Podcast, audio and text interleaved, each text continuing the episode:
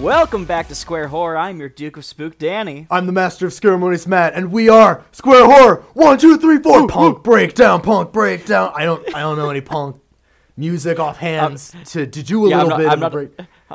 I'm a musical theater person. I don't I don't do punk very often. Yeah, so you guys I'm, I'm didn't, my you guys didn't do here. punk. You guys didn't uh, get really into the dead Kennedys in musical history.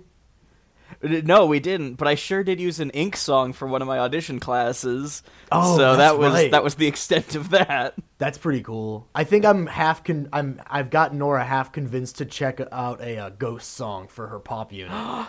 Hell yeah! because I've just been listening to a lot of ghosts, and I'm like, it'd be cool if you did this. Um, Mm-hmm. so speaking of music uh, and punk music specifically, the movie we're covering today is a bit different. Uh, up Yes. top, it's a little bit different than normal. Uh, I classify it as a horror movie. About halfway through, I was like, man, I hope Danny is like okay with covering this movie.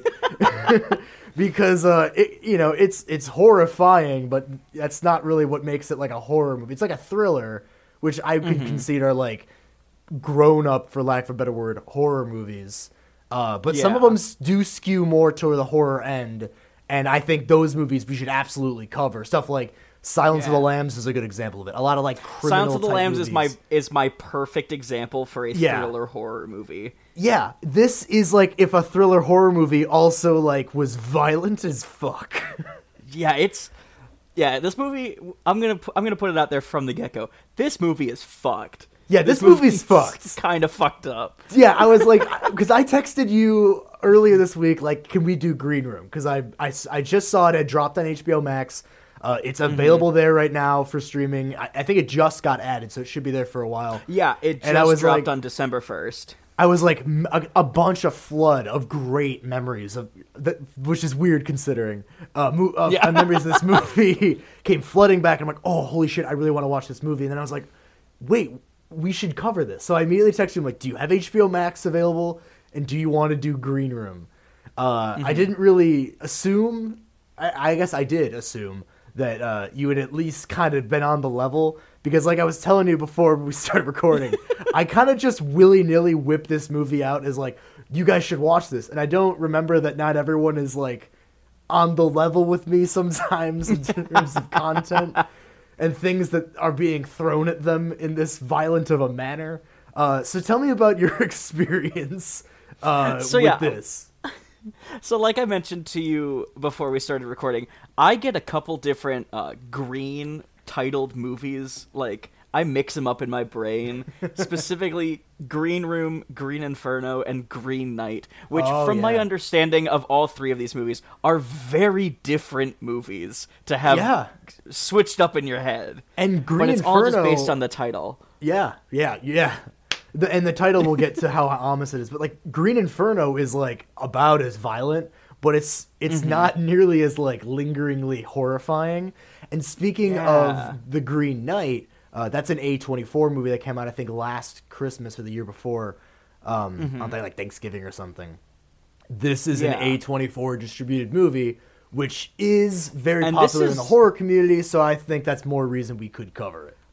Well, like this is an early A24 movie, isn't it? Because this was Yeah. 2015, 2016. Yeah, it was just becoming its own as a studio. Because like we're we'll get into it when we uh, talk about the making. But this movie Mm-hmm. was like a bit a, a pretty much low budget considering uh, film Yes. festival movie. Uh, the Mm-hmm. writer and director had done um, other projects before that were pretty much like on the same level of like self-funded, uh, self-start, like made it with his friends kind of thing. Uh, and he Mm-hmm. just happened to get a lot of people involved with this movie. Uh, and then he got it picked up by A24 as a wide release. It still didn't make a whole lot of money, but uh, it it's still fucking great. Um, I yeah, love it didn't it it didn't end up turning a profit, um, which is okay for movies like this because the thing that this movie really was known for was it made it onto a lot of um, film critics' top ten movies of the year list. Did it really? Um, it on I'm looking off the IMDb page, and there's about I want to say probably 16 to 20 um, reviewers for different websites and media outlets and newspapers, which it made the top 20 or the top 10 movies of the year for them, Damn. which is really impressive because it's Yeah. not often that horror is actually like appreciated by uh, critics Yeah. very often. But again, since it was A24 and it was a very different thing, it had specialty in that year based off of um, sadly one of the actors passed away, which we'll get into a little bit later. Um, it has nothing to do with the movie itself, but um, it it did have a lot going for it in that year. Yeah, there's a lot of awesome stuff about this movie. Like this movie is like, yes, it's very violent. However, there's so much that's good about it. Like there's so much that's worth like raving about, truly. And I'm really glad And that I it got the critical attention that it did in, for that case. Yeah, and I think it's really important to note that like there are a lot of horror movies that are very violent for violence sake. This one Oh, is very violent in that it is realistically violent and like all of the injuries that people sustain are how it would actually happen. Yeah, to if almost this were happening in real life. To like a to disturbing almost degree. a disturbing degree. Yeah. yeah. so, man, let's fucking get into it. So, this is 2015's uh, Green Room. Uh, So yeah, just this a- released in Cannes Film Festival in 2015, but got its uh, worldwide and theatrical release in 2016. Oh, okay. So it did get, I think, maybe more of a bigger rollout after uh, Anton Yelchin died, right? It got its release um, for theatrical right before he passed away, because this Oh, was all right. Anton Yelchin's last film that Yes. um, released in theaters before he passed away. Yeah. because it was A24 got distribution after it premiered at Cannes Film Yes. Festival in 2015, and they gave themselves a year to like figure out how to market it and send it out to theaters. Yeah, man, and it's it's interesting to to get into it uh, like with um like just the ang- the angle that it came onto the scene with. It's so reflective of the main theme of this movie. It's very reflective of the director, uh, and we'll get into it as we, as we lay out a lot about it. There's a lot of connections between this movie and real life. Um, Yes. in a very interesting artistic way and it, it's it it portrays something very authentic but also very artistic at the same time and that's mm-hmm. kind of rare i not to sound like hoity-toity but like that's pretty rare i would say especially when it comes Yeah. to movies just made you know because he wanted to make a scary fucking violent green room horror movie mm-hmm. Yeah.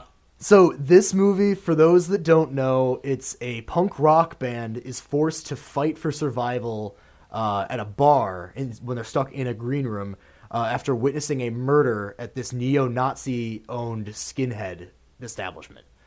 Uh, So Mm-hmm. Because, that's yeah, another whole other there. aspect of this. Which oh, yeah. but yeah, And I have to commend um, the writer and director on how he wrote this movie. bro, yes, oh, Because- absolutely. as much as it's like fucked up to think about who he's writing about, everyone feels like real people in this movie. Yeah. Everyone is acting in their own self interest, whether it be for um, self preservation or to squash out something that can make bigger problems later on down the line. Yeah, and it it, po- it poses both sides against each other at a very f- fight for survival way. So it's not just Yeah. the protagonists that are trying to fight to survive; it's the antagonists too, and it's almost and that gets into a subgenre that not a lot of people talk about, where there's horror movies and just movies in general that explore like this like inherent dark side of humanity. And it's honestly what i wish the purge movies covered. Because this is what terrifies me about like human nature is like at a certain level when the chips are down and humans just become animals fighting animals like mm-hmm.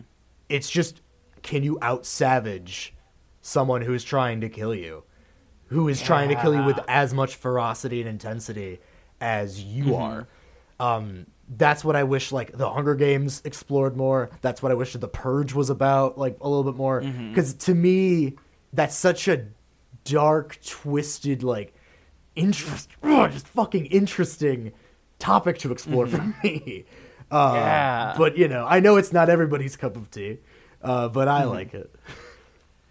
Well, like the movie, it doesn't like only give in to like the gratuity of human nature. No, not at it's all. It's also like a beautifully shot movie. dude, it's with, so. uh, oh yeah. Oh like I don't know who the director of uh, uh, cinematography was on this movie, but they were working their ass off to make the most out of like dimly lit scenes that feel real rather than like dark for dark's sake for like a jump scare in your average horror movie. Mm-hmm. Dude, there is this not one, a yeah. This is not that shit at all. the only the only jumps quote unquote jump scares that are in these movies or in this movie in particular is moments that you probably already saw coming with the violence yeah, which is real there is one though that got me. I almost peed my pants, but we'll get to it later. Literally, I was like so scared because everything in this movie, like Mm-hmm. guns, sound like real guns. Uh, you know, Yeah. like the the sounds of murder, unfortunately, are authenticated. Uh, Mm-hmm. But because of that, and because of how it's shot, how it's lit, how it's written, how it's paced, how it's act, everything about it, it it all serves to put you right in the middle of the setting wherever it is. Like you can feel it, like almost on a sensory level, what it probably feels like, what it smells like. I'm always hung up on like what it smells like. I don't know, like it's just it's such a t- like they do a, such a great job of like establishing a tactile environment uh, that really speaks it's like a character and a living breathing entity in itself that you're just a part of. Uh, it, it's oh man. The dir- this, we talk about the director? He's fucking great. Yeah let's get into this. His name's jeremy saulnier. That's it's a french i looked up the pronunciation because i didn't want to fuck it up. Saulnier uh, he's directed other movies that I have not seen, but now really want to check out, like Blue Ruin and Murder Party, which are featuring both of them are featuring a lot of the same people from this, as well as a Netflix original movie called Hold the Dark, which I, now that I know he directed it, makes a lot of sense. That movie fucking rules. Shit. Okay, so he also the director. He also wrote it. He said he was inspired uh, by movies like Straw Dogs, which is another movie in the same category. That's kind of like if the strangers met Last House on the Left, Wes Craven's Last House on the Left. Um, Have you seen either of those, Straw Dogs or Last House on the Left? i have not Okay. I don't know if we'll ever cover them. Uh, some of them make me uncomfortable. Uh, but they do explore this very um, unexplored part of like human nature of like what do you do if like you're faced with like kill or be killed circumstances. Um, okay yeah and yeah, so like this is very much on the level there. Um, but what sets it apart and gives it its own unique style is that uh, Jeremy Saulnier was a punk as a kid. Like he grew up in the punk scene. He played in a band. Uh, he had a lot of like real experiences to pull upon when he wrote this. He probably knew a, sh- a, a lot of the type of shit that was out there uh, in this scene that gets that gets brought up in this movie. Uh, he's also said that uh, he also woke up in a van that was dead in the middle of a cornfield, like when he was just touring. like that opening scene, like happened to him. It's like he's he's really drawing from experience. Like this whole thing is very real in that way. Do you know a lot about punk stuff, Danny? Are you, a, are you would you say you're down with it? I mean, like I'm a fan of punk stuff, but I don't feel like I'm like knowledgeable in like the punk scene, how it is. Um, because like Neither am I, really. you know me. I'm a I'm a nerd. Like I don't necessarily fit in with like the real punk scene that's out there. Yeah, Um, and yeah, like there's a, there's um a big thing in the punk scene is like being like true like true state, you know, like being an authentic, true like by the book, you live what you preach, you know, Mm-hmm. punk. And this band like is that. Uh, Yeah. like it's this humble little punk band that's bro, they're just in for it. Um, but Yeah. be, but like again, like they they're very humanized because the director probably knew a lot of people just like this. Um, Mm-hmm. Even like the cover of the movie uh, is a Clash, uh, the the Clash, the punk band. It's a album cover. It's like a it's an homage to that. Uh, so like Mm-hmm. the movie is true blue punk. uh, like they're idealists, you know, like they steal to get by, like they're they're OG, like they're they're not selling out or whatever the hell that means for them. Um, but I think it's pretty cool. Like it's a cool character choice. Yeah. I don't know if you don't know punks very well. What was your impression of of these cute little kids? I mean, like, part of me was putting this in perspective of like the bands I do know and that I love. Um, like, I imagine like a young Ink group, like Spencer Charnas, Oh, yeah. bumbling his way through this. That's pretty much Um, how which I stand start. by it. I really want to see uh, the members of Ice Nine Kills in a horror movie. Oh yeah. Ki- and I'd kind of like it to be something like this, but instead of them being against the odds, like I was telling you that I initially thought this movie was, I kind of want to see like a band versus band for survival. That'd be dope. Uh, that would be right up. I think that would just be so cool.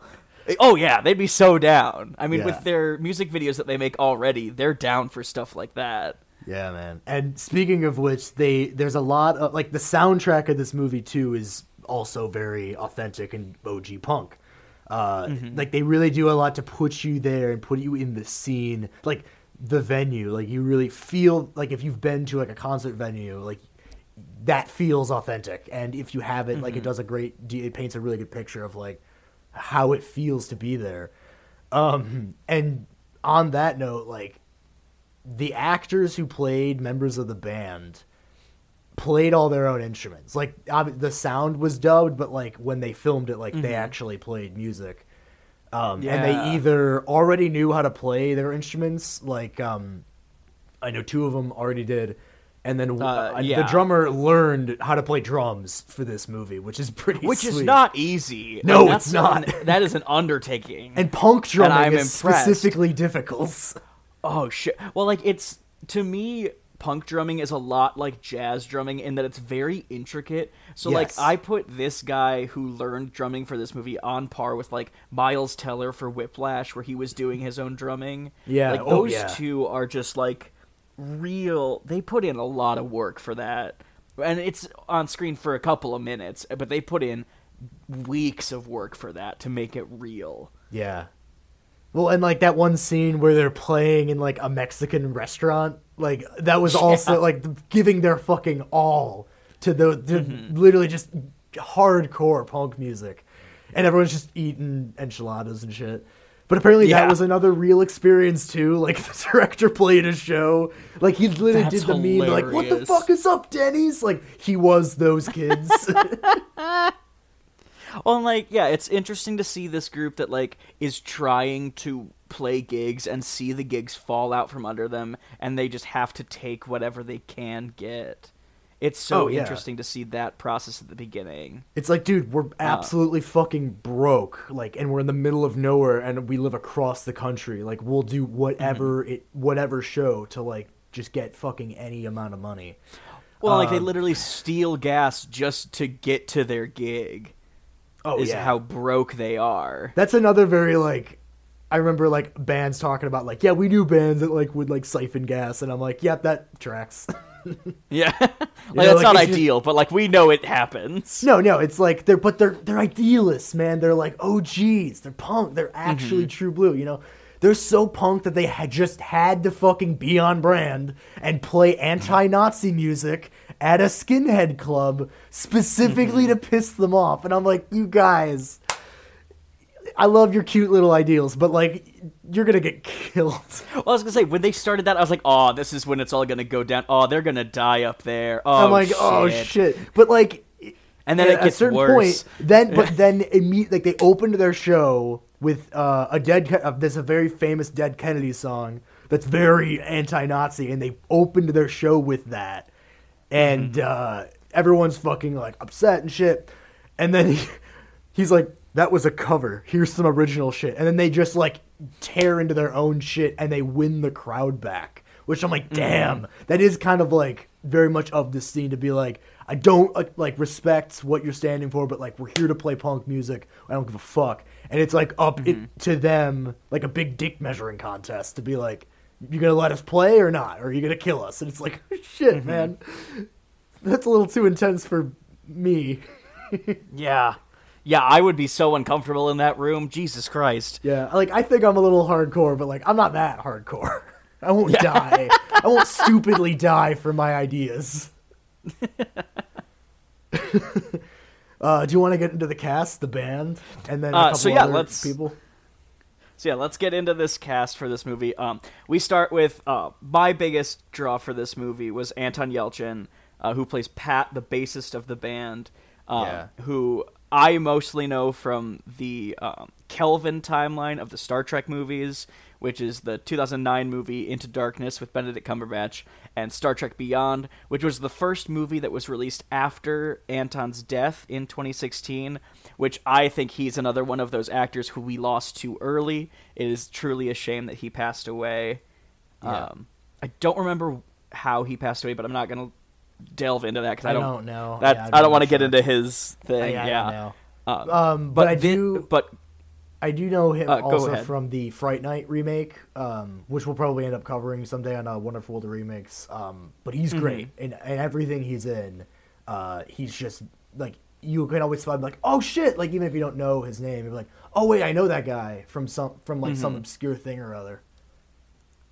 yeah, he's he's a great actor, and he does really well in this movie. Um, Oh, yeah. Uh, I then didn't we know have he was. I didn't know he was from St. Petersburg. Like he's like from Russia. Oh, Like, yeah. I didn't know that. I I found that when I was when I was just checking him out.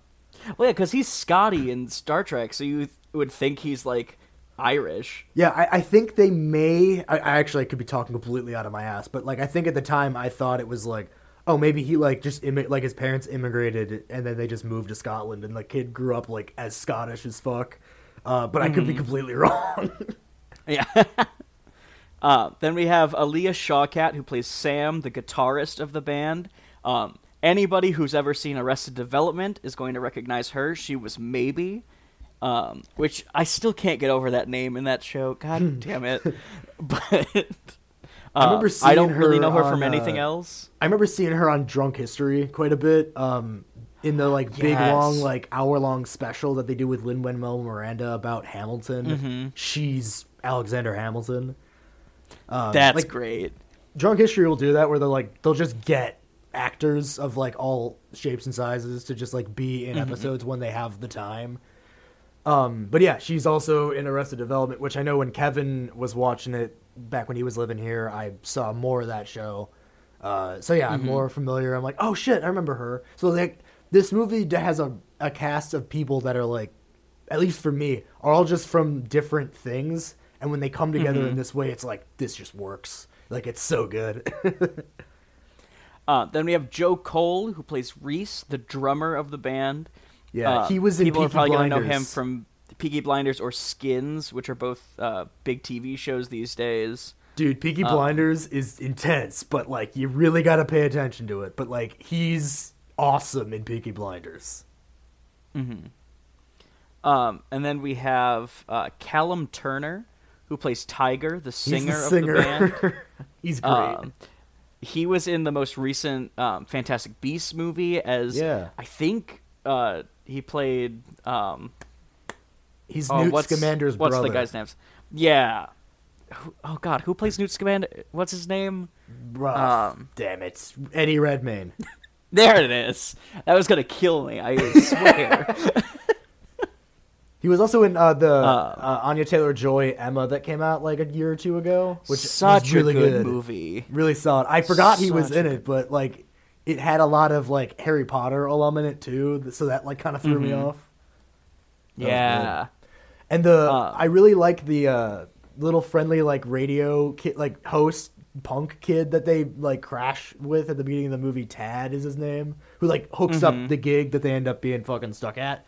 Uh, he's played by this Mm-hmm. kid David W. Thompson, um, who's really interesting because he was Scarecrow uh, in, on Gotham, like the when I think it was like No later seasons of Gotham. He was Scarecrow.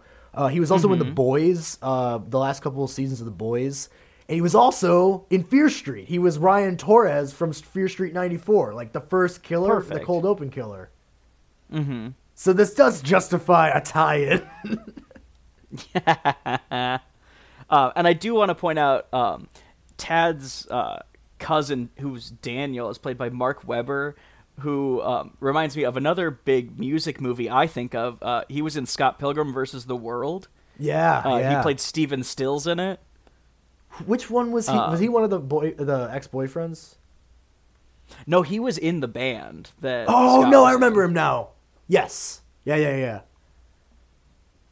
Man. Um, Scott Pilgrim's then we also have, um, I'm gonna pronounce her name wrong. I'm terribly sorry in advance. Uh, Imogen Poots. Yeah. I think is how you pronounce her name. I Mhm. didn't look into it. I'm a bad I'm a bad podcast host. I don't look into people's names. I just give it the old college try. I only really Um, did it for the director because I was writing his name down a lot, and I was like, I really hope I say this right. Um, she plays Amber in this movie, uh, but she's been in other horror movies uh, like 28 Weeks Later, the Fright Night remake, and uh, Vivarium. Dude, Vivarium's really, really good with uh, Jesse Eisenberg, and uh, Mhm. 28 Weeks Later is also fucking great. And I think a lot of people associated with this also did Fright Night. The, I think maybe there was, I don't know, he didn't, no one, the same one, it wasn't the same director. Uh, but whatever, for whatever reason, they might be the same produ- production companies or whatever. But man, we gotta cover that movie at some point too. Also, uh, Eric Edelstein, who plays Big Justin, who's the bouncer of the group. I can't place where I know him from, but my god, do I know him from somewhere, and it's been killing me for like a week since I saw the movie because I just can't place it. I looked him up. I Uh. didn't write anything down, but uh, he was Because like he was in voices- Jurassic World. yeah, Um, he did a couple episodes on Parks and Rec, which is probably how I know him. yeah. But I just can't place it, and it's been driving me nuts. he was a voice on uh, this the Cartoon Network show We Bare Bear We Bare Bears or whatever the fuck. So I'm just like, oh Mm-hmm. man, it's kind of funny when like people that do voices of things, of people like of characters you know, then like Mm-hmm. play characters of like unspeakable violence. Yeah, Like it's just fun to be like, oh, like Patrick Stewart, who we'll get to later. Um, because everybody knows who. Patrick Stewart is. Yeah, like And also Patrick know who- Stewart's there. Yeah, yeah, he's the fun little like surprise cast member to Yeah. just round out how stacked this cast is. It's also kind of funny that the majority of the cast for this uniquely American story aren't American. It's kind of interesting in that way. Um, because uh, I don't know, we'll get into it a bit here later on, but uh, the other like side of the coin of this movie, um, there's like the punk side and the punk aspect and the punk lifestyle and those characters. Uh, and then there's a, a whole side of the coin that's just white supremacy and a very um, underground, dark, scary kind of white supremacy that uh, I feel like is kind of not talked about very often.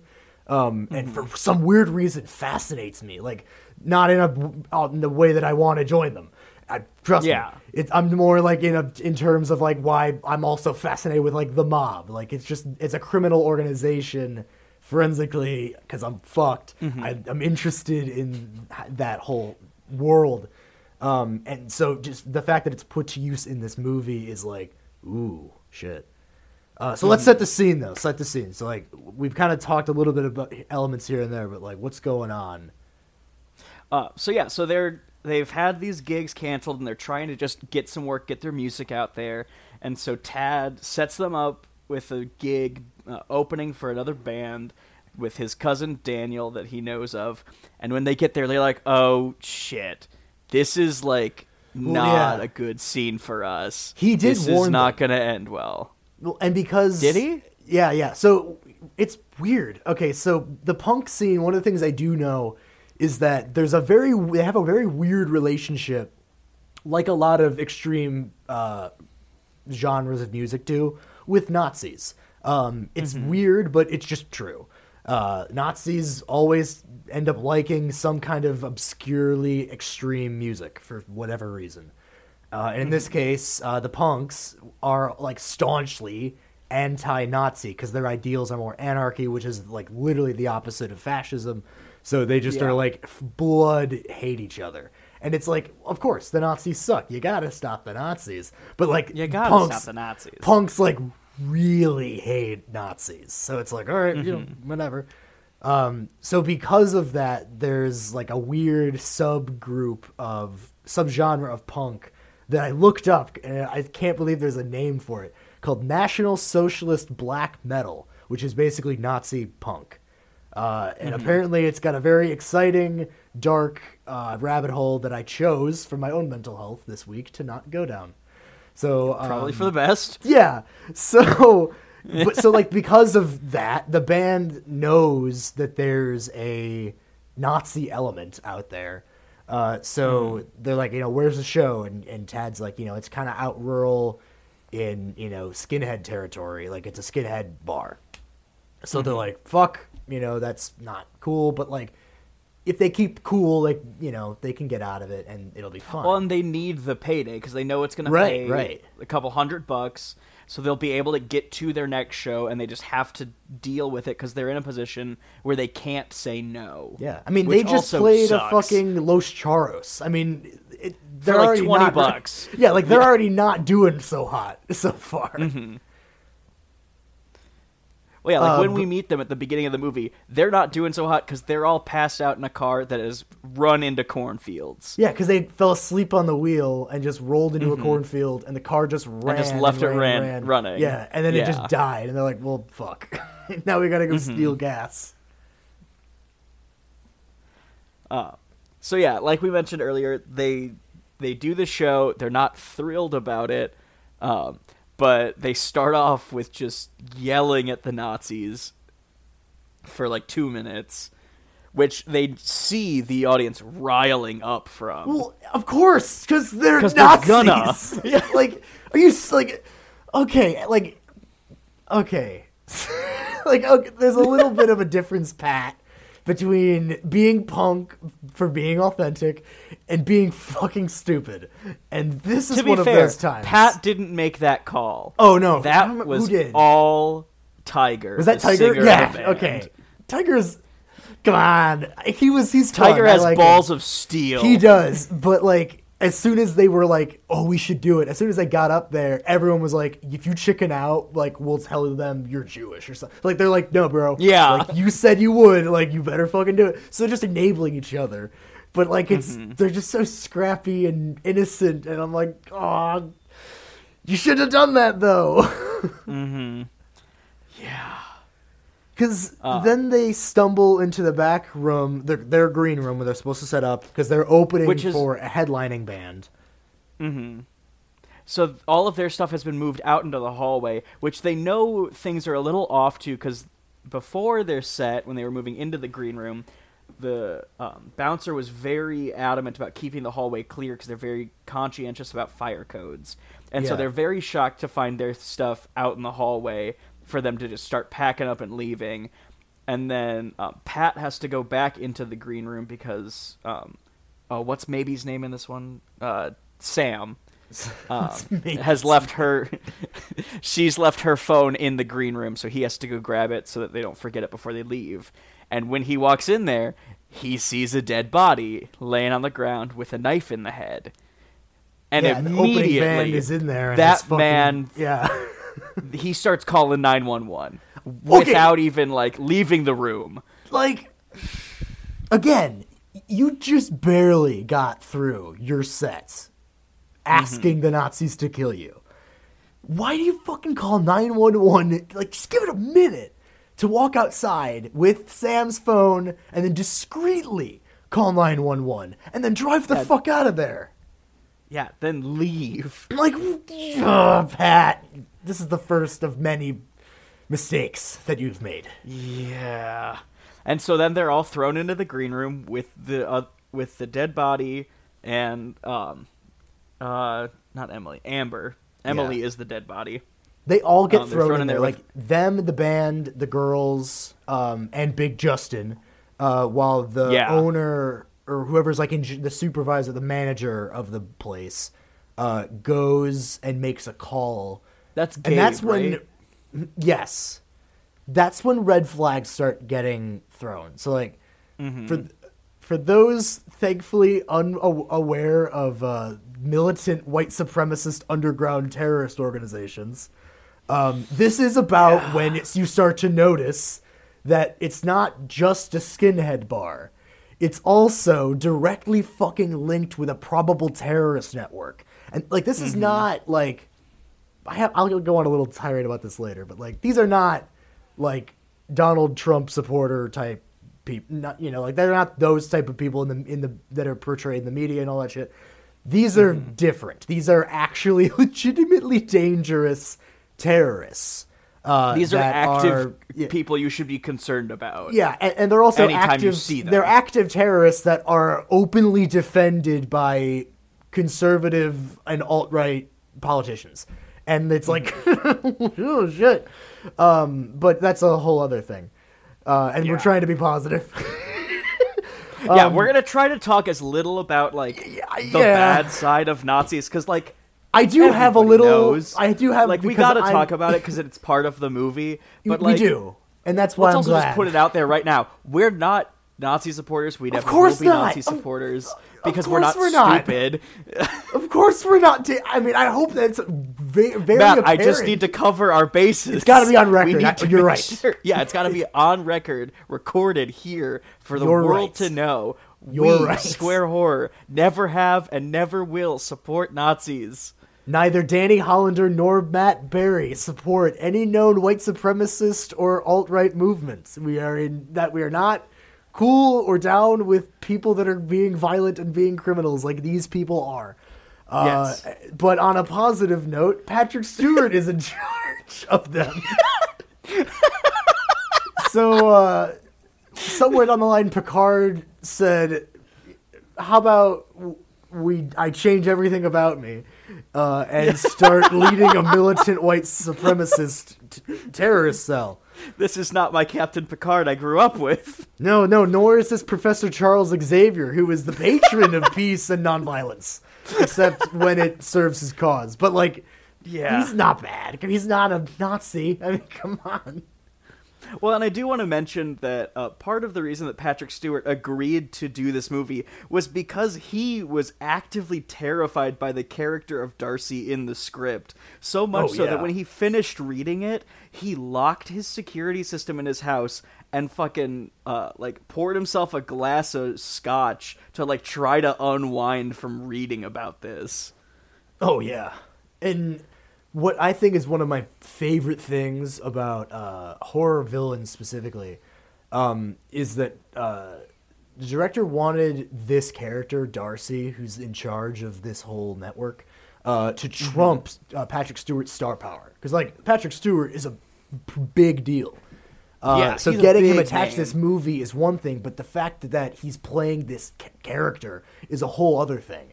So he Mm-hmm. wanted the character and the the presence to trump how like like you you forget that it's Patrick Stewart because like yeah, Yeah. Patrick Stewart is in this, but you'll wish he was fucking dead. Like Mm-hmm. you're gonna not like him. Um, but the more that the director wanted the weight of the character to be seen, so like they don't have a lot of Patrick Stewart featured in this movie because the character is supposed to be seen and felt through the band members who don't know him. They they only hear his voice for most of the movie, but because of that, the way they they uh, establish his presence. Presence is like the single scariest thing somebody can hold in a horror movie. Tyler Mane's Michael Myers, uh, John, James, uh, James Jude Courtney's Michael Myers. Uh, In my opinion, the uh, some of the aspects of the Purge that are the scariest to me. Bill are all- Skarsgård as Pennywise. yeah, it's it, it, presence is the single most horrifying thing that a, a person can do, and and to, mm-hmm. and to hold because it's wordless, it's silent, and it's just you feel it, and it makes or breaks an antagonist, and I think it mm-hmm. makes this one for sure. Yeah.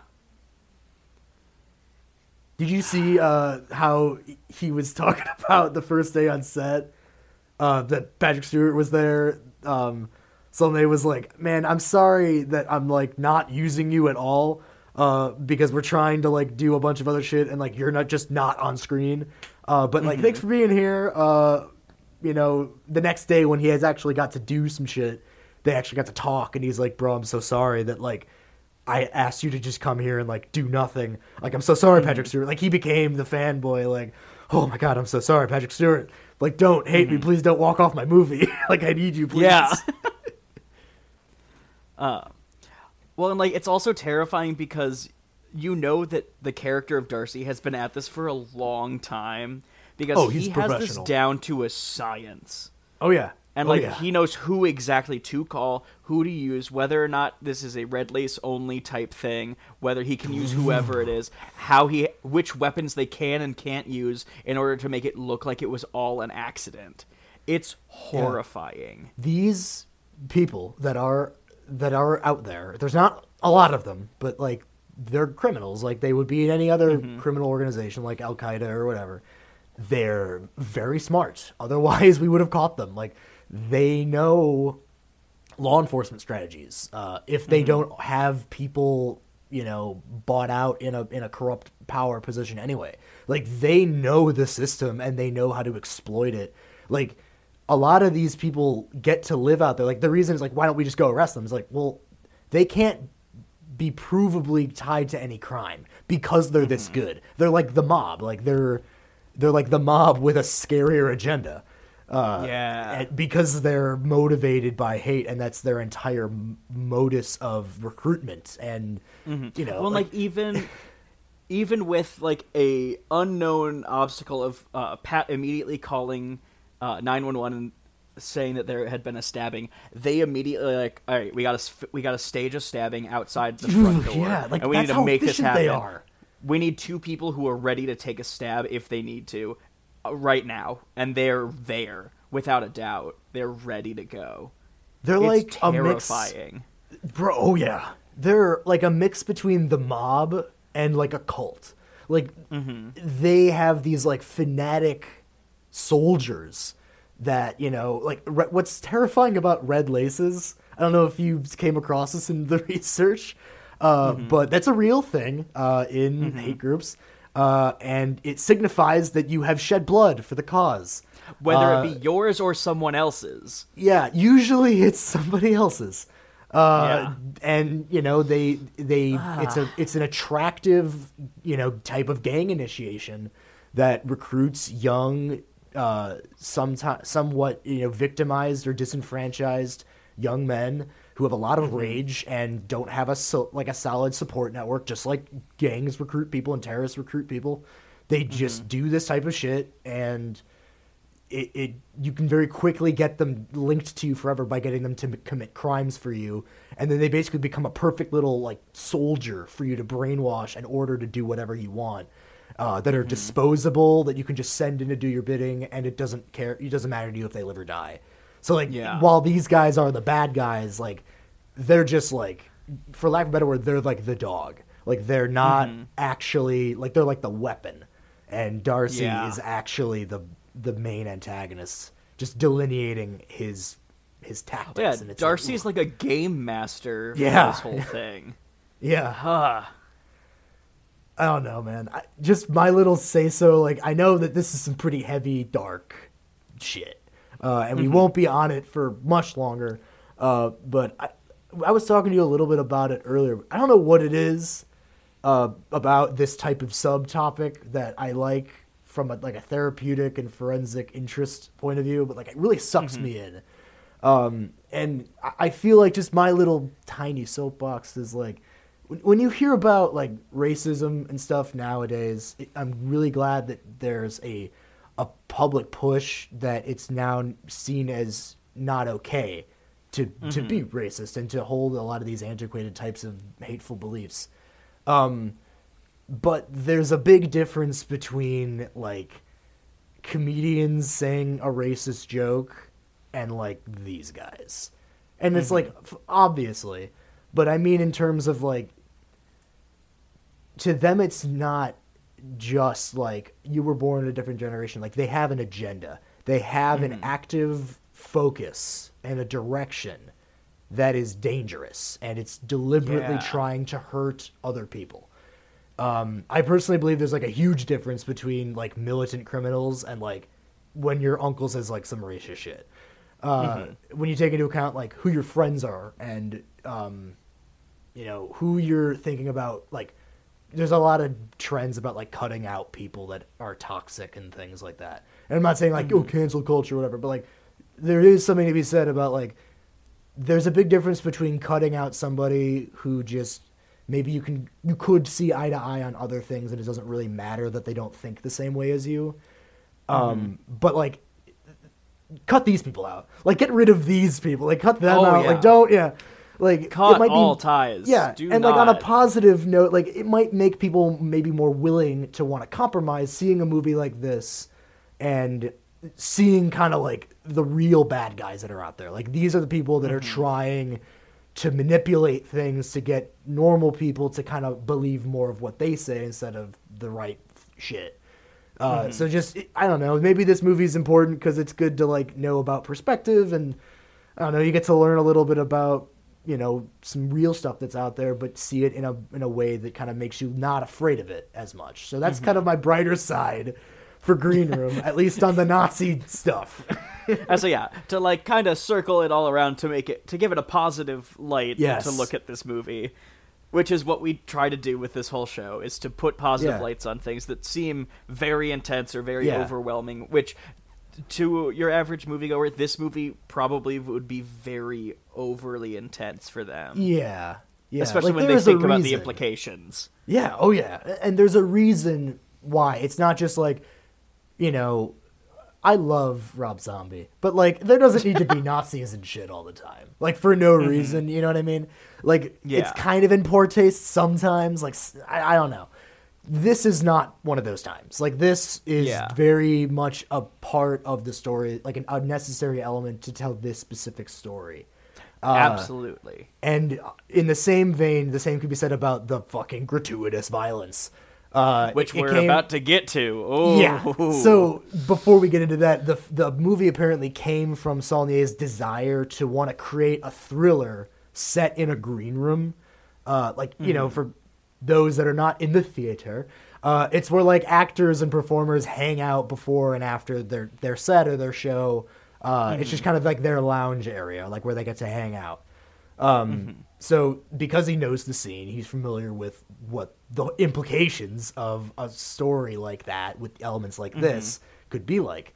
So he wanted a chance to do this green room movie uh, as like balls to the wall as he could, and kind Well, of because def- he had made a short film based Yeah. of the same idea, but it was like which he did supernatural a- shit instead. Well, yeah, he did it as a film challenge that he had to make in like two days, and he made it supernatural. And he was like, "Oh, it was fun and goofy and ha- all like hammed up," but he was like, "But I really want to like do it right."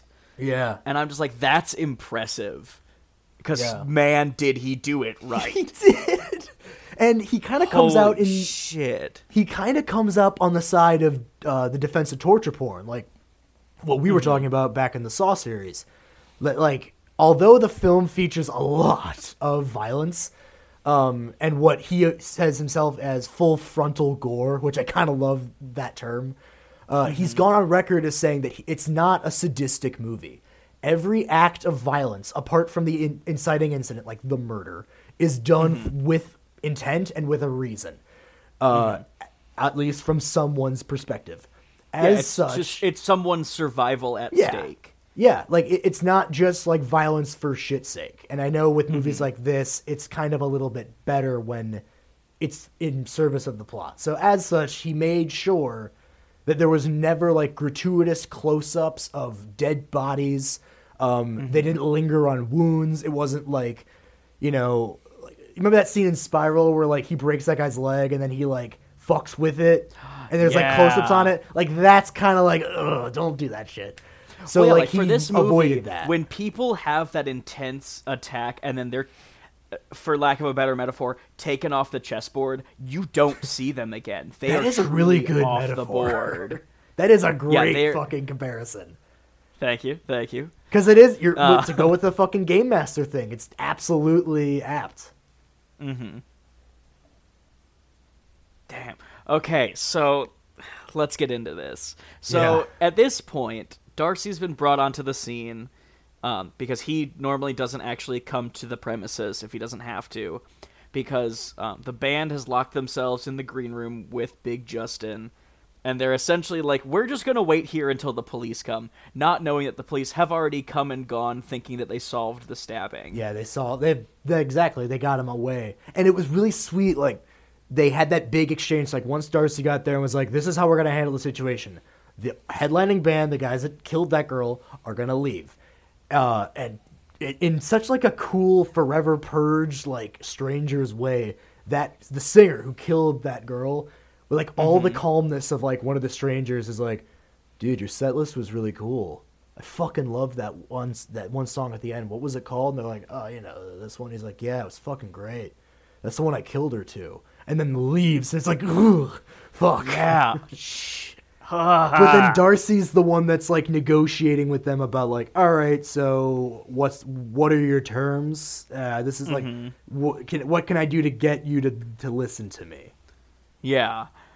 And then when he finally gets them to think about agreeing to give them the gun, but they're going to keep the bullets because they don't want it to immediately be used against them, um, Pat is the one who goes to the door Damn and it, starts Pat. to. Well, and Pat's essentially put in like this unwill, not unwilling, but like he doesn't want to be the leader, but he's stuck being the leader for the group right now because everybody else is like at a level 12 and Yeah. he's still at like a 9, so like he's the one who's the most like sane. Well, and I gave him a pass for a while because Reese was the one that just straight up like attacked Big Justin. Like he straight up was like, Yeah. "I'll just take He's it." got Big Justin in like a wrestling hold where he could break his arm. Yeah, and I'm like, bro, you did not need to escalate shit like that. Mm-hmm. But um, what Pat doesn't realize when he opens the door crack and starts to put his hand out to throw the gun is that there are other people there in Ooh, the corner fuck. with Yeah. knives to start slashing at him. Because And- bullets Ah. ballistically would fuck up the story that it was like an accident or whatever, so they have to use Mm-hmm. just blades. But because of that, they fuck up his whole arm. Yeah, his arm is fucked. Like, not to get too graphic, but I have to get a little graphic here. So if you're if you're like squeamish, please skip like 15 seconds ahead while I describe this. But like his wrist is like barely hanging his hand on. Yeah, he's a those ne- he becomes a fucking nearly handless pat over here. Yeah, like, it's and it's like they very... duct tape it back together Oh, so it holds in place, and that ah Yeah, but it doesn't linger, and it's more like, okay, this is a medical emergency that Mm-hmm. we now have to deal with. Like it's how they do it in like the remake of Wrong Turn. Like all Yeah. injuries are now like a sh- shit you got to deal with. yeah, Uh, and, at that point, uh, fucking uh, what's his name breaks Big Justin's arm. Reese and Big Justin is not him, dog. is not happy, and they start strangling him, trying to just knock him out. But he keeps coming to. So Amber takes the box cutter they took out of his pocket and just slices him open Yeah, to man. kill him. They just get the job done.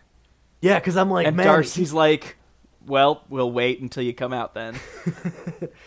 yeah, like that. I mean, at that point, they stop like putting on airs of like dealing with them as if they're not gonna kill them. Like Mm-hmm. at the certain point, they're like, we don't need. Like Darcy's like, I don't need to communicate with them anymore. They just need to be dead.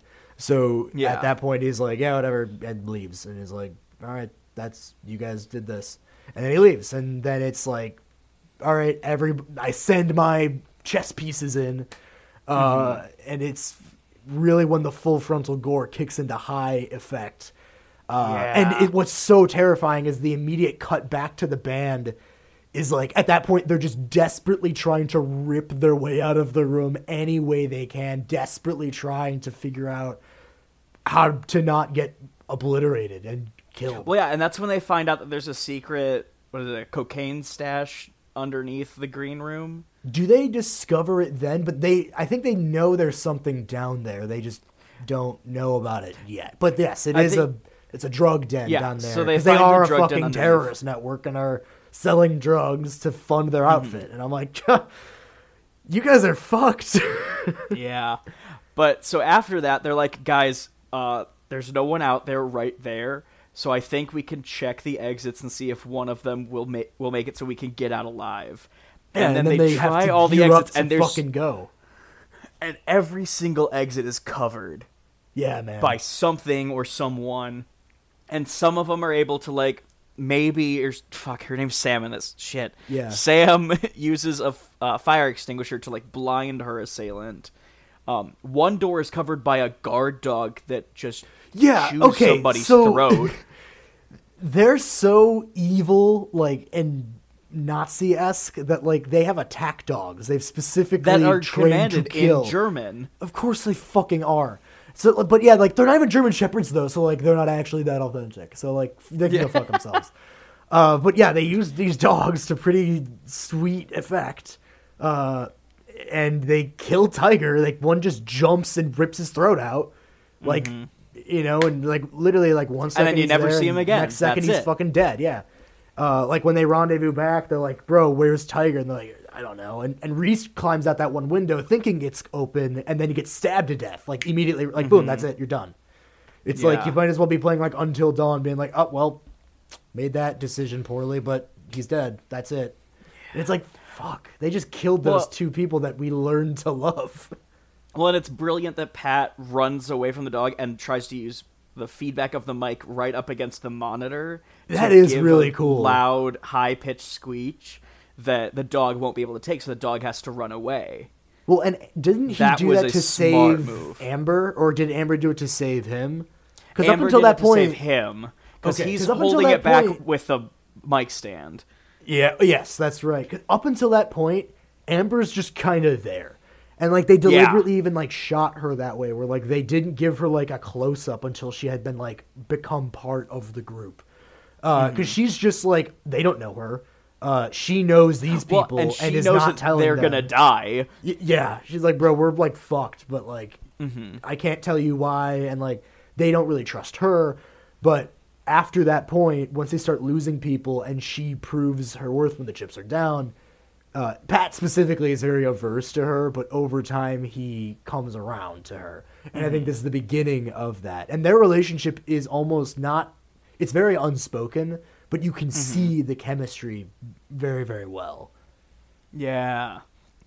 And I forgot to mention before they left, they had this really cute moment Yeah. where they're like actually talking about like Desert Island Band, like Yeah, what, they- like to break their facade of like them being like these really cool people. They're like, who do you actually really like? Who could you not live without? Yeah, like stop being a punk for just one second. You're about to die. Like, because they had a scene earlier when they were in were doing the radio interview. Like, who's your desert island band? They're all like Misfits, Dead Kennedys, you know, The Clash. And it's like, yeah, those are all like the right answers. And Pat like, could never announce his. yeah, Pat was like, bro, I can't, I can't figure it out, bro. Um, and this time they're like Madonna, like they're just being real. Um, Yeah. and it's it's kind of cool that they kind of break character uh, in that way. Uh, but yeah, And as people start to die, um, they meet another unlikely ally, that guy Daniel, who was Tad's Yeah. cousin. and uh, they find out that Daniel was in a relationship with Emily, the person who was killed, and they Yeah. were going to escape that night and finally get away from all of this. And it's cool because earlier Tad was like, you know, I need you guys to be out of the apartment because I got to clean up because my cousin and his girl are crashing at my place. Because he was going to be the place that they left when they were. Mm-hmm. He was their out. safe haven. Right. And it's like th- as that plot like unfolds and you learn more and more about what was happening and like it's like this band really was just in the wrong place at the wrong fucking time. Mhm. Yeah, yeah, like this is all just an accidental happenstance that they just have to that the skinheads just kind of have to adapt to, and the band has to try to figure their way out of without dying. Yeah, because they were already kind of operating on a razor's edge because just like a cult and the mob, uh, of course they found out that Daniel and Emily were leaving, and Daniel is like up there with Darcy, so like he's a very trusted. Uh, Yeah, he's like a respected right-hand man. Figure. Yeah, like he wa- he walked in and like talked people down to get in there to tell them like, bro, we gotta get the fuck out of here, and people believed him because they trusted him because he's a he's Mm-hmm. a high up member um, very reminiscent of like American History X. Like if you've never seen that movie, like it's, it's very much on this level, uh, but it does a very good job of establishing like this type of world and how hard it is to leave that. Uh, but of course, they find out Him and Emily are leaving. and I think it's established that Emily is Darcy's daughter or something. There, yeah, there's some kind of relationship with Emily and the group. I don't remember what it was. I think she's Um. somebody's daughter or like sister or something. That she's just Mm-hmm. involved in that life and cannot leave. Because leaving Yeah. would be tantamount to like, okay, well, how do we know you're not going to tell the authorities anything? So what Mm-hmm. they have to do instead is kill them. So the the murder in the green room was like a fucking hit, like a professional like it's like the mob and then they whack people. Like they Mm-hmm. ordered this band to kill this woman and then go out and then play their set, you know? Yeah. Like it's fucked. And it's very unfortunate also for Daniel that like as soon as we find out he was working against them and it like kind of revealed himself to be kind of cool, uh and we realize that like he was about to betray them, we figure out that like they figured it out and then they immediately shoot him in the head. Mm-hmm. Well, that yeah, was what like, made me like- pee my pants. Well, yeah, Daniel was like, I know the one way out that they're not going to be watching. And someone in their high up group had figured out and just has a shotgun and goes too late. And it's the sh- surprise of a shotgun shell to his head. Because he's like, Yeah, I understand why that would make under you the bar, pee like for the shotgun, and it's not there, Uh-huh. and then he gets shot in the fucking head, and I'm like, oh, Mm-hmm. and it's and then it kicks off a very sudden, very violent, quick, like machete battle. Uh, Like when they hack that dude in the neck, like it's scarily accurate how it's depicted. It's like, way to go, Mm-hmm. FX department for this whole thing. Like everything was very Yeah. done by the book, you know. Well, yeah, and at that point, Darcy's like, all right, we've taken care of everything that really needs to be taken care of. The others can go missing or die in different ways. We just need to get rid of them now. So I'm going to start the cleanup and setting up the accidental crime scene while you guys finish the job so we can take care of this and be done. Yeah. And And then they make the best plan by they- counting down oh. how many bullets they have. They do, but they should. Their their first plan was just like bum rush them with the gun and try to kill as many people as possible, and it kind of worked. But if they had just committed to it, and then they still had the dogs, and that's how Sam got killed, and then mm-hmm. Pat and and Amber were like, maybe that's a bad idea. We'll just lock down and try to figure something else out. But yeah, then they find out a way to like solid snake their way out like fucking champs. Mm-hmm. Well, and I love that at that point, Gabe essentially walks up to them as like, "I want to go to jail for what Yeah, I've done. he's so like, "Bro, I'm sorry." Done." And I'm like, Well, yeah, "Damn, like- Gabe had a change of heart." He did, and they, I feel like there's a lot of people that are like that, where like they're just in too deep, that they're like, mm-hmm. either I can't leave because like they'll kill me or I'll go to prison, and it's like you know, it's like Goodfellas, you know, like another positive spin. You like it's you're like at, like when your your back is against the wall, a lot of these guys' only chance at like making it out alive and like having some semblance of a life is if they turn state's evidence and they just flip on them uh, which would be a, a nightmare scenario for like the the network because then you're all fucked. It- It's game over. Um, and it, I mean, it, this is game over for them because you know Gabe helps out uh, the two of them. They're able to track down Darcy to his ranch and surprise him. And not only surprise him, but take him out Oh actively. Like they actively finish it up. They take out the dog wrangler and the uh, and Darcy, who led the whole operation. yeah. And then this poor dog who was in No, and no, uh, uh, uh, no.